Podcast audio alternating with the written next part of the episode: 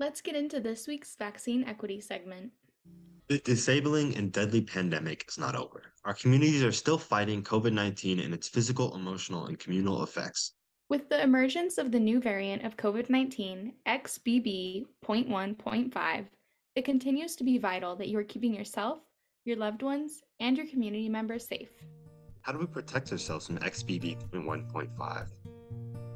Implementing COVID safety by staying aware of community health and getting vaccinated and boosted against COVID 19 are ways that you can mitigate the spread of the virus.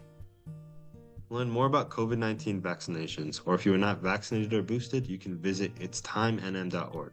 Currently, anyone six months and older is eligible to receive the bivalent booster shot.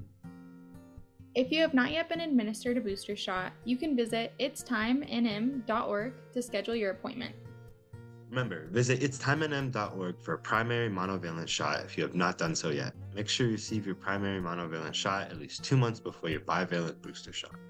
Another crucial way we can continue to protect ourselves from COVID 19 and other viruses is knowing if you have the illness. Did you know you can order antigen at home tests at no cost? If you think you or a loved one is sick or may have COVID, you can find at home antigen tests and testing locations by going to findatestnm.org. That is findatestnm.org. Remember, it is necessary that we're all practicing COVID safety wearing a mask, and getting tested and vaccinated so that we can continue to slow the spread of the virus. Thanks for tuning in to Vaccine Equity.